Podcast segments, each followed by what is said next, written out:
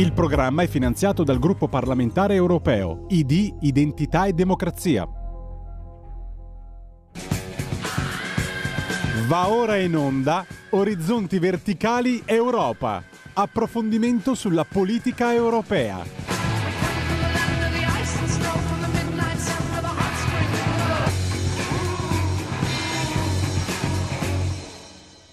Eccoci qua, eccoci qua, buongiorno. Buongiorno, bentrovati, ben ritrovati. Eh, ci troviamo dopo un lunedì di, di pausa. Eh, come ovviamente avrete, se siete fedeli ascoltatori delle mie trasmissioni, avete visto che venerdì non siamo andati in onda, ma per questioni logistiche, perché eh, impegnato in una missione parlamentare, siamo stati in Finlandia con alcuni colleghi per eh, vedere un po' quelli che erano i, gli effetti della politica di coesione in zone della Finlandia. Insomma, eh, fa parte un po' del, eh, dell'attività parlamentare de, e di europarlamentare soprattutto, scusate, del, del, sottoscritto. Quindi questa è un po' eh, la motivazione che sta alla base ehm, eh, del, della mancata andata in onda eh, di, di, lunedì. Eh, caro Panza, ho trovato ancora il camion della Rumenta? Eh, ci scrive Pietro. Sì, siamo un po' in ritardo questa mattina, siamo un po' in ritardo perché eh, ovviamente poi qui il direttore esce, il sottoscritto entra è l'unico momento in cui ci si riesce un attimino a guardare negli occhi e scambiare quattro battute anche sulla gestione e la conduzione della trasmissione del programma e quindi abbiamo fatto un po' tardi, eh, però eh, diamo, diamo, pure la colpa al direttore questa mattina, tanto se n'è andato, va bene, facciamo così, è colpa di Kainarca se siamo in ritardo, ecco l'abbiamo detto. 0292 947222 per intervenire in diretta e senza filtri. 346 642 7756 invece per il messaggio via whatsapp come appunto ha appena fatto Pietro. Eh, scrivendoci andiamo a vedere un po' velocemente prima di parlare di questioni di affari europei quelle che sono le notizie del giorno che ovviamente non possono che essere riferite all'anniversario all'anniversario dell'inizio della guerra in Ucraina. Eh, ovviamente oggi ci sono mm, litri di inchiostro più o meno, eh, più o meno utili perché alcuni sono degli approfondimenti interessanti altri sono, eh, sono pura e semplice eh, retorica che eh, lascia un po' il tempo, il tempo che trova. Eh, 029294 7222 abbiamo già un ascoltatore in linea. Pronto? Chi sei? Da dove chiami? Ciao sono Marco D'Amanto ciao Marco. dico che ti ascolto con l'app sul cellulare. Grazie mille allora, ho sentito stamattina che la Lega da domani eh, raccoglie le firme per l'auto elettrica, cioè contro la, la, dismissione delle auto a motore a scoppio, sì, giusto? Sì, esatto. Non sarebbe il caso di estenderla anche alle case green? Perché, e poi sarebbe il caso di divulgarle queste cose perché, vabbè, magari lo avete deciso ieri, però se la gente avesse avuto la possibilità eh, di saperlo qualche giorno prima, ci saremmo anche mobilitati per avvisare tutto e tutti, in modo che vengano a firmare, perché grazie. è una cosa che riguarda tutti questo. Grazie, grazie, grazie del suggerimento, grazie dell'attenzione. Allora, ti posso dire innanzitutto che... Eh, adesso aspetta che prendo la pagina giusta così non ti dico fesserie. Eh, la prima, eh, la prima, cosa è che sì, la, la, la, decisione di fare questo tipo di, di, di, di iniziativa è nata abbastanza eh, a ridosso del, de, dell'evento. Era prevista per eh, questa fine settimana in Lombardia e in Lazio una, per celebrare anche le vittorie ottenute una gazzebata per, per quanto riguarda appunto il tesseramento siccome c'era questa gazzebata, si è deciso di, ehm, si è deciso di aggiungere anche questa, questa, raccolta firme. Raccolta firme che poi diventerà dalla settimana prossima in, eh, in tutta Italia, ma eh, per chi volesse eh, innanzitutto sottoscrivere questo tipo di iniziativa lo può fare tramite il sito della Lega www.legaonline.com www.lega.it nell'home page trovate eh, trovate il format per, eh, per, aderire a questa iniziativa. Eh, sulla Casa Green, eh, sulla Casa Green eh, giusto, sì, potremmo farlo, ma siccome sulla Casa Green c'è ancora un percorso, diciamo così, legislativo da portare avanti, mentre sull'auto elettrica ormai il percorso legislativo è finito, eh, nulla vieta che si possa fare adesso quello sulla eh, sulla, mm, sull'auto e poi riproporre anche quello sulla casa green fra, fra, qualche mese, fra qualche settimana. Tanto, mm, volente o nolente, la Lega rimane l'unico partito che ha la capacità di scendere in piazza, fare raccolte firme, di, di, di, di mettersi a, a parlare concretamente con la gente e a dialogare con, eh, con, i cittadini. Questa rimane comunque una delle nostre caratteristiche, un nostro asset importante e che eh, forse abbiamo perso un po' l'abitudine di utilizzare soprattutto dopo l'emergenza Covid eh, si fa sempre più fatica a, ad andare a montare il gazebo, ma eh, si sta tornando ed è un esercizio sia per i militanti che per i sostenitori di tornare in piazza a parlare con i cittadini di un tema che, come diceva giustamente l'ascoltatore, l'amico di Mantova, ehm, può essere utile a tutti perché è un settore che riguarda ovviamente, ovviamente tutti. Poi parleremo anche eh, la prossima settimana, se riusciamo ad organizzare, parleremo anche con un esperto di materie prime, eh, di approvvigionamento, per fare anche un po' un quadro nello specifico di quanto sia impattante questa direttiva sotto questo punto di vista. Eh, purtroppo questa mattina non siamo riusciti a combinare, ma è, un, è una persona che vale assolutamente la pena. Di, di, poter, di, poter, sentire perché ha, ha, molto da spiegare, molto da dire. Però detto questo, ricordo che potete eh, trovare i gazebo eh, in Lombardia presso le sezioni della Lega, ma eh, qualora non riusciste a trovarlo, eh, sul sito della lega.it, legaonline.it trovate, trovate il format per, ehm, appunto per, per iscriversi per, per, quanto riguarda questa, questa, tematica. Una tematica che eh, è giusto ribadire, eh, è una tematica che non serve a, eh, a salvare l'ambiente eh, serve solo a renderci ancora, ancora di più eh, schiavi, eh, dipendenti dalla Cina per quanto riguarda appunto eh, l'approvvigionamento di materiali, eccetera. 0292947222. Eh, 346 642 7756 invece il eh, numero del, del messaggio allora cominciamo a vedere eh, qualche, qualche giornale, cominciamo con le agenzie. Eh, ANSA.it, eh, il 2023 l'anno della vittoria, abbiamo ispirato il mondo, ovviamente Zelensky eh, eh ormai eh, continua nella sua, mh, mm, nella sua, narrativa, continua nel suo ruolo, ormai lo, lo, abbiamo capito e mh, mm, difficilmente mh, mm, cambierà, però diciamo che questo ormai ci siamo abituati a vederlo. La posizione degli Stati Uniti, no ad un conflitto con la Russia. Intervista di Victoria Nuland alla TAS. Eh, siamo pronti a riprendere domani i negoziati sul trattato New Start e siamo anche pronti a permettere ispezioni ai siti americani. Cina in Ucraina sì al dialogo, no, alla minaccia, no alle minacce sul nucleare, le armi nucleari non possono essere usate e la guerra nucleare non può essere combattuta. È uno dei 12 punti del documento appena diffuso dalla Cina per una soluzione della crisi in, Ur- in Ucraina.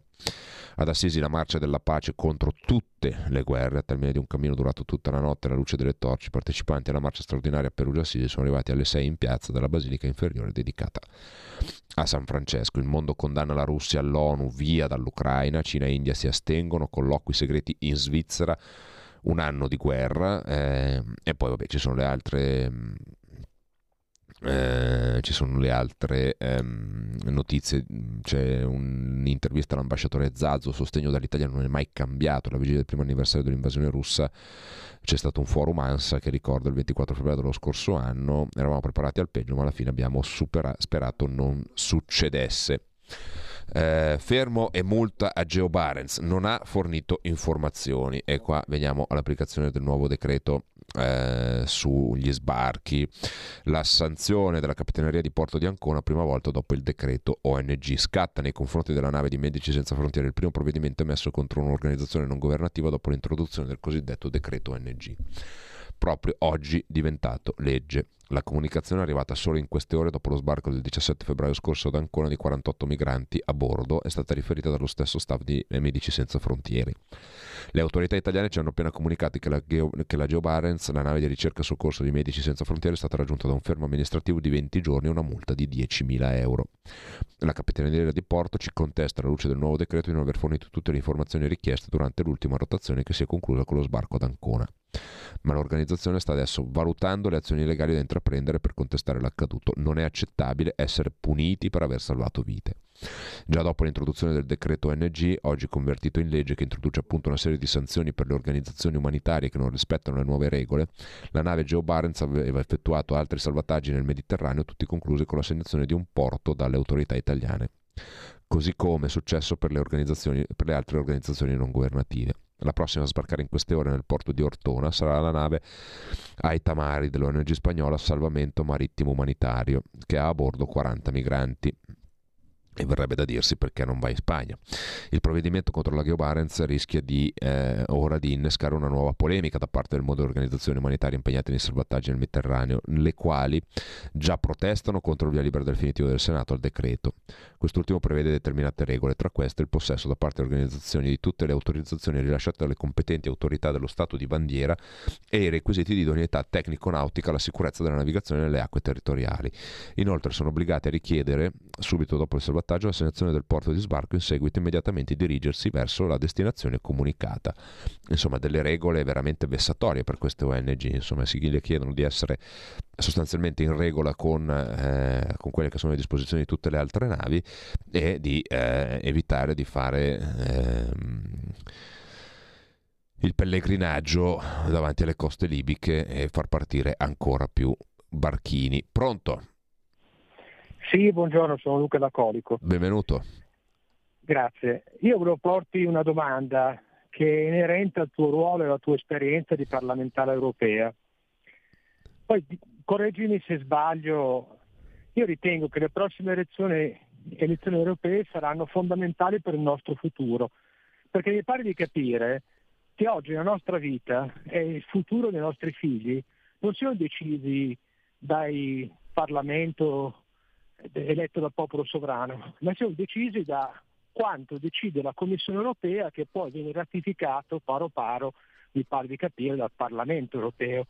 E quindi la mia speranza è che se il Parlamento europeo cambierà di maggioranza e cacceremo via l'attuale maggioranza PPE socialisti, che tra l'altro sono beneficiati di inchieste di corruzione e quindi non penso che se noi siamo abituati come italiani a sentire parlare di corruzione nei politici, spero che nei popoli del nord Europa non sia così e quindi sia possibilità di mandare a casa questa maggioranza nefasta. Io ti chiedo, ma a quel punto se ci sarà una maggioranza diversa, diciamo di centrodestra per semplificare il discorso, sarà possibile fare un percorso inverso e per esempio cambiare le leggi che vengono adesso attuate sui motori endotermici o quella futura sulla casa green? Chiarissimo, grazie. Ti rispondo fra 30 secondi perché abbiamo la pubblicità, ma ti rispondo. Tutte le domeniche, dalle 8 alle 10, la rassegna stampa del giorno e alcuni dei fatti principali della settimana che si è appena conclusa, con ospiti e telefonate in diretta. La domenica mattina non perdere contatto con la realtà su Radio Libertà, senza filtri né censure.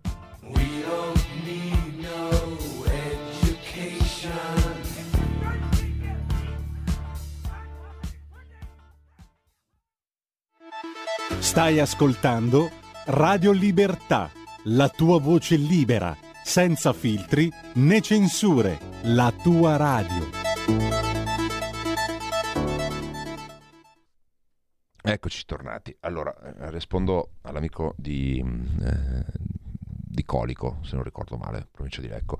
Eh, sì, allora, eh, ma non solo le prossime elezioni, cioè il valore che hanno le elezioni europee, che nel nostro paese vengono sempre viste più come un, un'elezione, eh, diciamo così, come un test su quello che è l'andamento della politica nazionale di fatto, no? perché viene visto come un, un, voto molto di opinione, che poi chi viene eletto chi se ne frega, alla fine però eh, se ci piace in quel momento la destra si vota la destra, se ci piace in quel momento la sinistra si vota la sinistra. Ecco, mh, mm, manca, eh, ce ne rendiamo conto mh, mm, purtroppo quotidianamente, manca una consapevolezza dell'impatto che la politica europea ha poi sulla vita di tutti i giorni, o meglio, ce ne rendiamo conto solo quando poi arrivano eh, i cataclismi come quelli di cui stiamo parlando in questi giorni, cioè la direttiva sulla casa, sull'efficientamento energetico degli edifici, la direttiva che mette sostanzialmente fuori legge le auto col motore termico, ma penso a tutta la narrativa sui cosiddetti novel food, cioè la farina di grillo, di insetti vari ed eventuali, la carne sintetica, eh, l'etichettatura sul vino, eccetera, eccetera, eccetera, eccetera. Potremmo andare avanti eh, a lungo.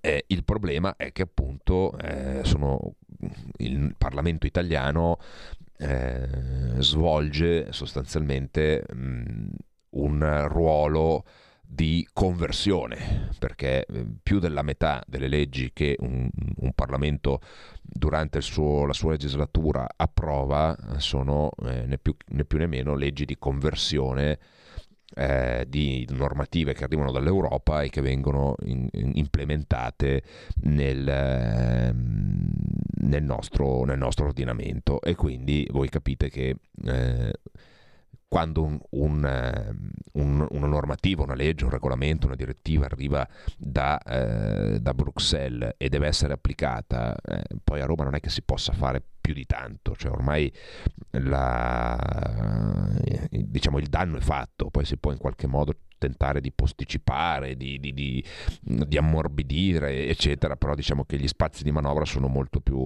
limitati. È assolutamente invece indispensabile costituire una maggioranza alternativa e diversa rispetto a quella che oggi abbiamo al Parlamento europeo, perché non dimentichiamo che vale lo stesso discorso di un governo nazionale un Parlamento europeo a maggioranza di, eh, maggioranza di sinistra come quello che abbiamo oggi in, uh, in, Parlamento con il PPE che ha preferito allearsi con uh, i socialisti e, e, e, i riformisti di Renew eh, piuttosto che a volte anche addirittura con l'estrema sinistra piuttosto che con i conservatori piuttosto che con, uh, con noi eh, diciamo così degli, degli eurocritici perché poi ci chiamano eurocritici euroscettici eh, nazionalisti ehm, sovranisti bruttisti eccetera ha preferito appunto allearsi allearsi da quella parte lì per tenere in piedi una commissione che è dichiaratamente di matrice di centro-sinistra, trazione di centro-sinistra e che è quella che con il suo vero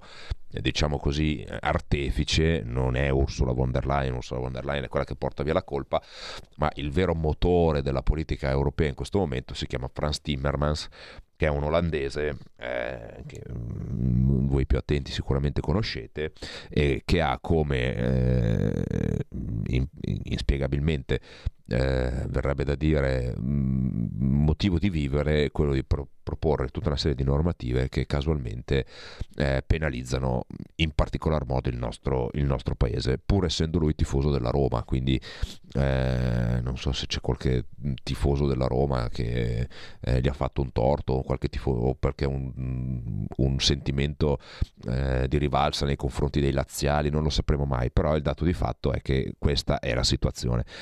È chiaro che per cambiare, eh, cambiare il quadro eh, serve, eh, serve, che ci sia un cambiamento di paradigma a livello europeo.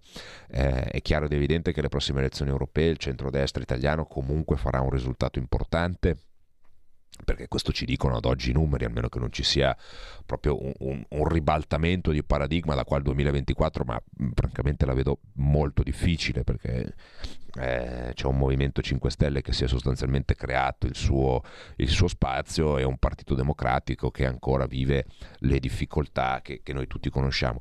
Ma non basta sicuramente l'Italia eh, e il cambio di paradigma sta avvenendo in tanti paesi importanti eh, del nostro continente. Penso eh, alla Francia dove comunque eh, i partiti di destra e di centrodestra eh, stanno tornando ad essere ad essere determinanti. Eh, penso alla Svezia che eh, con eh, il nuovo governo ha fatto una virata verso destra con eh, per la prima volta forse negli ultimi 30 anni, 40 anni in Svezia c'è un governo di centrodestra eh, che è sicuramente più vicino nostra, al nostro modo di vedere il mondo rispetto, eh, rispetto a quello del centro-sinistra. La stessa Spagna, che è un altro paese molto importante, alle prossime elezioni eh, molto probabilmente ci sarà un, anche lì un governo eh, di, di, destra barra centrodestra che anche lì eh, cambierà inev- inevitabilmente eh, gli equilibri, più tutta una serie di altre eh, di altre piccole realtà di altri stati che sicuramente magari sono eh, meno impattanti dal punto di vista della popolazione, dal, numero, dal punto di vista dei, dei, dei, eh, dei, deputati, ma che hanno sicuramente un impatto perché poi voi sapete che la Commissione elegge un commissario per ogni Stato membro, quindi anche la Slovenia piuttosto che la Croazia, eh, piuttosto che l'Estonia, piuttosto che questi paesi qua eh, che stanno prendendo anche loro una vocazione di centrodestra, iniziano ad avere eh, un peso non, non indifferente. È chiaro che bisogna lavorare tutti insieme per poi avere una nuova commissione che ci porti ad avere un po' più di senso pratico e un po' meno di ideologia. Non sarà facile. Pronto? Pronto? Buongiorno, chiedo dove chiama. Sì, sono Gino di Ostia. Benvenuto. Volevo solo porre una domanda in merito al rapporto tra noi l'Europa. Eh, vedendo l'esempio a distanza di tempo de, della Brexit in Inghilterra, secondo lei è, è stata positiva o no? Questa è la domanda che le faccio. È, è sottinteso che è riferita anche a un'eventuale uscita nostra dalla, dall'Europa. Grazie. Grazie. Ma allora, ehm, nel primissimo eh, bisognerà fare una valutazione secondo me sul breve, medio e lungo periodo. Sul breve periodo non ha avuto effetti, sul medio periodo qualche effetto negativo lo sta, lo sta avendo perché banalmente oggi il Regno Unito non beneficia più eh, nel bene o nel male dei, dei contributi che eh, dal punto di vista agricolo venivano garantiti con la politica agricola comunitaria, questo, questo è un dato di fatto, eh, quindi creando non poche, ehm, non poche difficoltà al, al, governo britannico. L- sul lungo periodo però, eh, vedendo mh, diciamo, la maggior libertà di manovra su tutta una serie di aspetti eh, che eh, invece qui avremo il paradosso del, della cosa contraria, no? mentre in tutta Europa avremo governi di in tutta Europa, diciamo in una grande maggioranza dei paesi europei avremo un governo di centrodestra alle prossime elezioni europee, ehm, alle prossime elezioni politiche in Inghilterra è ormai data per scontata la, la, la vittoria eh, dei, dei, laburisti, eh, perché insomma diciamo che i governi eh, dei conservatori non hanno brillato per, eh, per, per capacità negli ultimi, negli ultimi anni, eh, soprattutto, soprattutto, il penultimo che è durato un quarto d'ora eh, con, con, delle iniziative non propriamente edificanti, quindi diciamo che in questo momento in, nel Regno Unito qualche problema c'è, però credo che appunto appunto eh, svincolati da tutta una serie di problematiche, di imposizioni, di direttive più o meno assurde, abbiano poi la capacità e soprattutto con un ruolo, con, con un rapporto molto più privilegiato con, con, gli Stati Uniti, eh, che comunque rimane una, un'economia fondamentale anche per noi, eh, avranno comunque la capacità di, di, di, tornare a risollevarsi e a in qualche modo eh, superare le difficoltà che in questo momento stanno vivendo, che era, mh, mm, era indubbio che comunque ci fossero eh, delle, delle, difficoltà, però ripeto, si è arrivati alla Brexit eh, per, eh, sicuramente per la determinazione dei britannici, ma anche per la miopia degli europei, soprattutto la Commissione, che eh, ha forzato parecchio la mano. Non so poi alla fine della fiera se sia per l'Unione Europea stato meglio o peggio perdere i britannici, ma questo ci vorrà del tempo per capirlo a fondo, perché comunque tutti, tutti gli indicatori oggi sono contraddittori l'uno con l'altro, quindi è difficile fare una disamina. Per il momento direi che se dovessi mettere un, un voto darei una X, cioè non è uno, non è due, ma è un pareggio in questo momento. Però ripeto, gli effetti li vedremo secondo me nei prossimi cinque anni.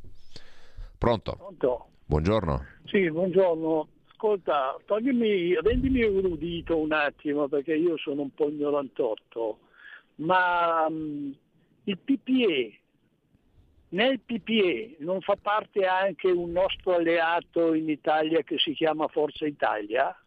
Sì o no? Ti, ti risponderei con una battuta, ti risponderei con per adesso sì. Lasciami, ecco, lasciami venire. Per allora, adesso sì. Questi qua, questi qua, no?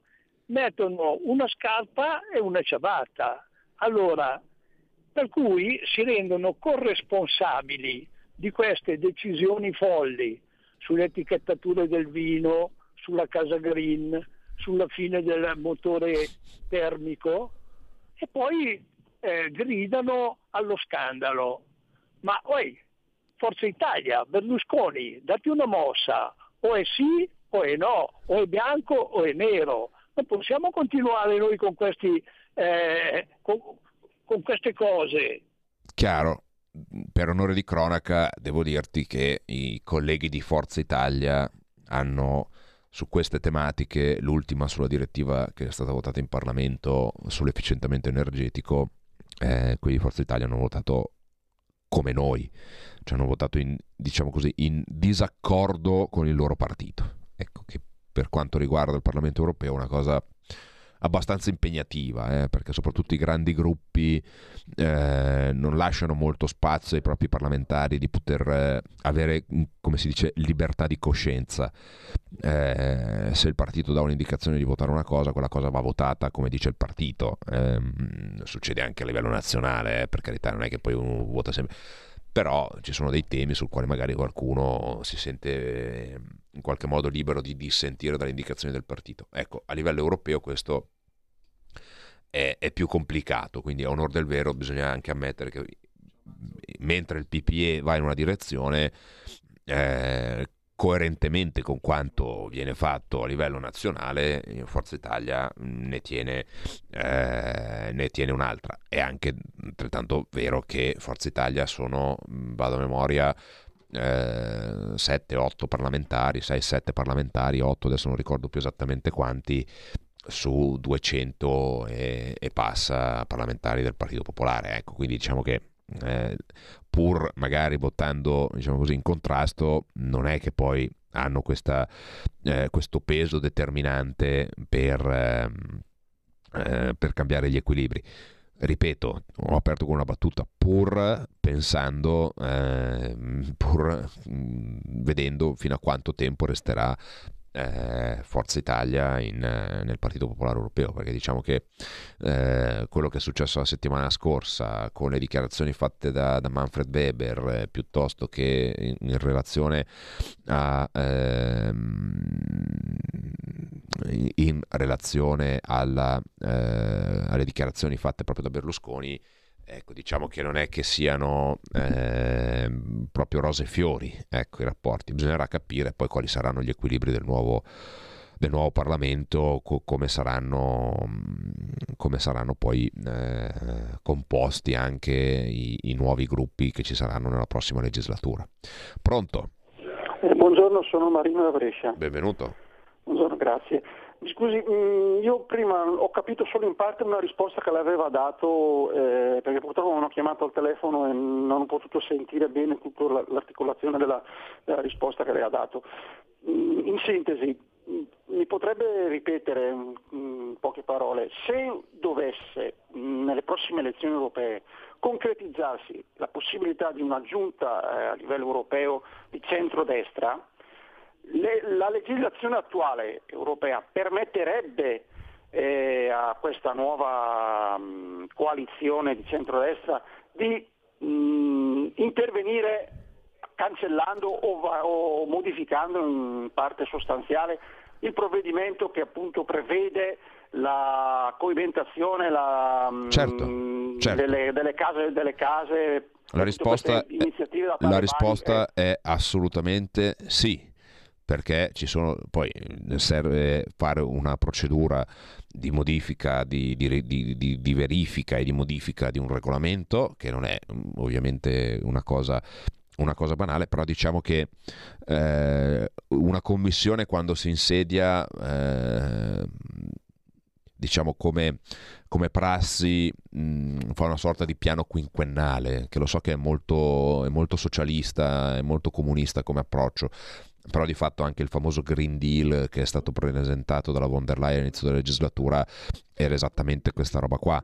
Quindi fa un piano di visione di 5 anni con degli obiettivi di un certo tipo, eh, sicuramente di cui l'ambiente oggi è sempre e sarà sempre eh, in qualche modo centrale e poi verrà declinato questo piano diciamo di cornice con tutta una serie di strategie che andranno a raggiungere gli obiettivi che vanno a costituire questa cornice. È chiaro che eh, lì poi vengono predisposte tutta una serie di iniziative che vanno poi a fare nuovi regolamenti, modificare regolamenti esistenti, alcuni regolamenti addirittura si eh, hanno già al loro interno la revisione mh, ciclica dopo un tot di anni perché riguardano materie come eh, la digitalizzazione, eccetera, che sono temi che hanno un aggiornamento e una complessità tali che eh, già il legislatore mette in conto che eh, ogni tot di anni vanno riviste per essere sempre eh, aggiornate ed essere sempre performanti. Ecco, quindi la risposta alla domanda si può cambiare con un indirizzo politico diverso? Ovviamente la risposta è sì e ci mancherebbe altro. Pronto? Pronto? buongiorno, chi è da dove chiama? Sì, buongiorno, sono Manzoni da Parma. Benvenuto. Senti, toglimi, toglimi una curiosità, ma perché i regolamenti, le normative della comunità europea valgono per noi, ma per esempio in Germania devono passare al vaglio della Corte Costituzionale, Costituzionale tedesca di Karlsruhe. No, non è così. Se la Corte Costituzionale tedesca di Karlsruhe dice che non va bene, non va bene, per loro non va bene. E noi invece pedissequamente accettiamo tutte le stupidate che questi qua ci tirano fuori. No, sì, non è proprio esattamente così. Eh, ci sono alcune materie sul quale la Corte di Karlsruhe può dare, i, può dare dei pareri. Ci sono eh, per lo Stato italiano quando l'Italia ha ratificato i, eh, quando l'Italia ha ratificato i trattati eh, di adesione all'Unione Europea ha eh, semplicemente, eh, come tanti altri paesi peraltro, non solo l'Italia, eh, fatto in modo che eh, i regolamenti fatti dall'Unione Europea fossero vincolanti eh, e, eh, ma questo vale anche per la Germania perché il riferimento a Karlsruhe, e immagino che il riferimento sia all'adozione del MES che è stato fatto da Karlsruhe, il MES non è mh, propriamente un regolamento europeo, è un'altra cosa, quindi ha, una, eh, diciamo così, ha un percorso diverso rispetto a un normale regolamento che è vincolante tanto quanto anche per, per la Germania. La Germania si è tenuta la valvola di Karlsruhe per tutta una serie di altri, eh, diciamo così, adempimenti che possono arrivare dal, dal eh, diciamo così, dall'area euro piuttosto che da altre indicazioni che però eh, non sono strettamente collegate con un, un, regolamento vero e proprio, perché una delle caratteristiche di adesione all'Unione Europea è che i regolamenti che l'Unione Europea fa, gli stati li adottano, perché i regolamenti sono vincolanti per tutti, questo deve essere mm, per evitare i Poi, ripeto, eh, la Germania non ha bisogno della Corte di Karlsruhe, la Germania fa un altro tipo di lavoro politico a livello, a livello europeo che eh, in qualche modo influenza in maniera a volte anche eccessiva le decisioni politiche prese dalla Commissione, ma questo è un altro tipo di ragionamento. Pronto? Eh, buongiorno Pansa, sono Angelo da Monza. Benvenuto. Ah, mi complimento per la raccolta firme, mi raccomando Pansa, bisogna raccogliere milioni e milioni di firme contro l'auto elettrica, ma specialmente sulla casa, perché noi è un bene primario. E poi non solo Pansa, bisogna partire alla grande per le elezioni europee dell'anno prossimo, perché tutto dipende dalla nostra vita da cittadini italiani. E sappiamo benissimo i partiti che hanno votato contro nei nostri interessi, il PD e il 5 Stelle. E con questa gente bisogna fare nome e cognome e dicendo i partiti che sono contro noi stessi cittadini e contro l'Italia stessa. È una cosa primaria, è una cosa vitale perché le elezioni dell'anno prossimo bisogna partire con una campagna elettorale di dire andiamo a votare, andiamo a votare e non l'astensionismo stiamo a casa perché le elezioni europee non sono interessate. Comunque complimenti Pansa, ma la raccolta firme contro l'auto elettrica perché è nel nostro interesse. Qui in Brianza ci sono decine di industrie che lavorano per l'automotive in Germania, che se dovessero fermarsi sono centinaia di migliaia di disoccupati che all'Europa non gliene frega niente, ma il problema è nostro. Complimenti Pansa, una lotta dura senza quartiere. Arrivederla Pansa. Grazie, grazie, grazie, grazie mille. Sì, è, è, proprio per questo motivo che, come si dice in questi casi, scendiamo in piazza. Scendiamo in piazza per spiegare a chi magari è poco attento a queste, a queste dinamiche e per far capire che dietro a questa che viene spacciata come una ehm, che viene spacciata come una rivoluzione volta a salvare il pianeta in realtà è nient'altro che ehm, non è nient'altro che una ennesima presa in giro perché non si salverà il pianeta ma si distruggerà un settore strategico come quello dell'automotive nel nostro paese proprio perché Mm, con il lasso di tempo estremamente corto, perché guardate che sì, è vero che dal 2035 non si venderanno più le auto col motore termico, ma un, un'impresa che, un'azienda, un'industria che fa automobili, statisticamente eh, un, un, veicolo richiede, prima di essere, mm, diciamo così, venduto il primo pezzo, ha un tempo di gestazione che va dai 4 ai 6 anni quindi vuol dire che le imprese di automobili di fatto smetteranno di fare investimenti di cour nei prossimi 3-4 anni su tutto quello che è termico. E quindi, ripetendolo per l'ennesima volta, chi sarà penalizzato non sarà la grande industria, cioè non sarà a patire questa, questa, questa scelta, non sarà la Volkswagen, non sarà la Fiat, non sarà la Renault, non sarà l'Opel, non sarà l'Audi, non sarà la Mercedes, non saranno i gruppi europei che producono automobili, perché invece di produrre eh, la 500 col motore eh, termico produrranno la 500 col motore elettrico, invece di produrre la classe A col motore elettrico, col motore termico produrranno quella col motore elettrico. Sarà sempre una Mercedes e sarà sempre venduta, quindi diciamo che per il, il, eh, il grande produttore alla fine non cambierà, cambierà per chi produce i componenti che stanno all'interno delle macchine stanno all'interno delle macchine. Perché grandi ma- i grandi gruppi non hanno fatto, non si sono messi di traverso? Perché loro non cambiano sostanzialmente un cazzo, detto proprio con un francesismo. Anzi, loro venderanno più macchine perché l'Europa per far raggiungere gli obiettivi metterà a disposizione molti più incentivi di quanti non ne stia mettendo in campo adesso. Ok? Quindi se io, ripeto, devo vendere una scatola delle scarpe ma eh, se nella scatola delle scarpe ci sono le scarpe col tacco, le scarpe senza tacco, ma io vendo comunque la scatola delle scarpe, a me alla fine dell'anno non, con, non cambia il ragionamento, cambia per quello che produce il tacco, perché il fatto che quel tacco ci sia o non ci sia cambia radicalmente per chi quel tacco lo produce.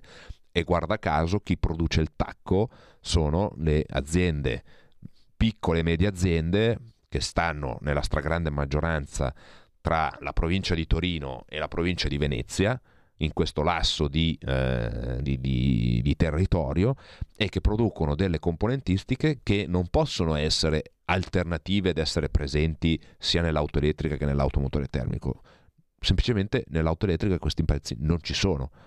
Valvole, guarnizioni, giunzioni, connettori, tubi, eh, eccetera, eccetera, eccetera. Quindi questa è la vera, la vera truffa della, della, della, direttiva sull'automobile. Non so se abbiamo ancora una telefonata al volo, no, abbiamo chiuso le linee, 10.28, siamo in chiusura, vediamo se c'è qualche messaggio. Ehm, i motori, il, eh, sì, un ascoltatore ci manda, eh, ci manda in, in una cartina del mondo dove ci dice i paesi in blu, i paesi dove sarà vietato immatricolare le auto a scoppio nel 2035, l'Europa e la California punto. Ovviamente in tutto il resto, eh, il resto del mondo eh, non, eh, ovviamente questo non, non, è, non, è, non, è, previsto, ma ci mancherebbe altro. Perché diciamo che noi siamo abbastanza idioti da, da, da, da avallare delle, delle direttive, delle normative che penalizzano prima noi, eh, dicendoci, e guardate la, la grande ipocrisia, ci dicono noi noi dobbiamo essere i primi perché poi il mondo eh, ci seguirà. Lo ricordate il film di Lino Banfi, Vieni avanti cretino? Eh, quando lui diceva vai avanti te che a me mi scappa da ridere. Ecco, è esattamente, è esattamente così. Noi siamo i cretini che andiamo avanti e gli altri stanno dietro che gli scappa da ridere perché vedere, eh, vedere un continente evoluto, strutturato, anche ricco, che eh, si, si, si, sostanzialmente si, si, autodistrugge alla ricerca di un'utopia che non è in grado di, di risolvere, di, di, di, raggiungere, è veramente da cretini. Ci risentiamo lunedì, grazie per aver eh, partecipato a questa trasmissione, grazie a quelli che hanno chiamato, scritto, ascoltato. Ovviamente un ringraziamento va a Federico in, eh, in sala macchine, sempre disponibile, sempre gentile, sempre sul pezzo e noi con Orizzonti Verticali Europa ci ritroviamo venerdì prossimo, sempre 9.30, sempre su Radio Libertà e con Orizzonti Verticali invece ci vediamo, ci sentiamo, anzi, eh, no, ci vediamo anche perché c'è la tv, c'è la telecamera, ci vediamo anche lunedì. Vi ricordo questo fine settimana la raccolta firme per dire stop alla direttiva che mette al bando i motori termici dal 2035. Ciao! Avete ascoltato Orizzonti Verticali Europa. Il programma è finanziato dal gruppo parlamentare europeo ID Identità e Democrazia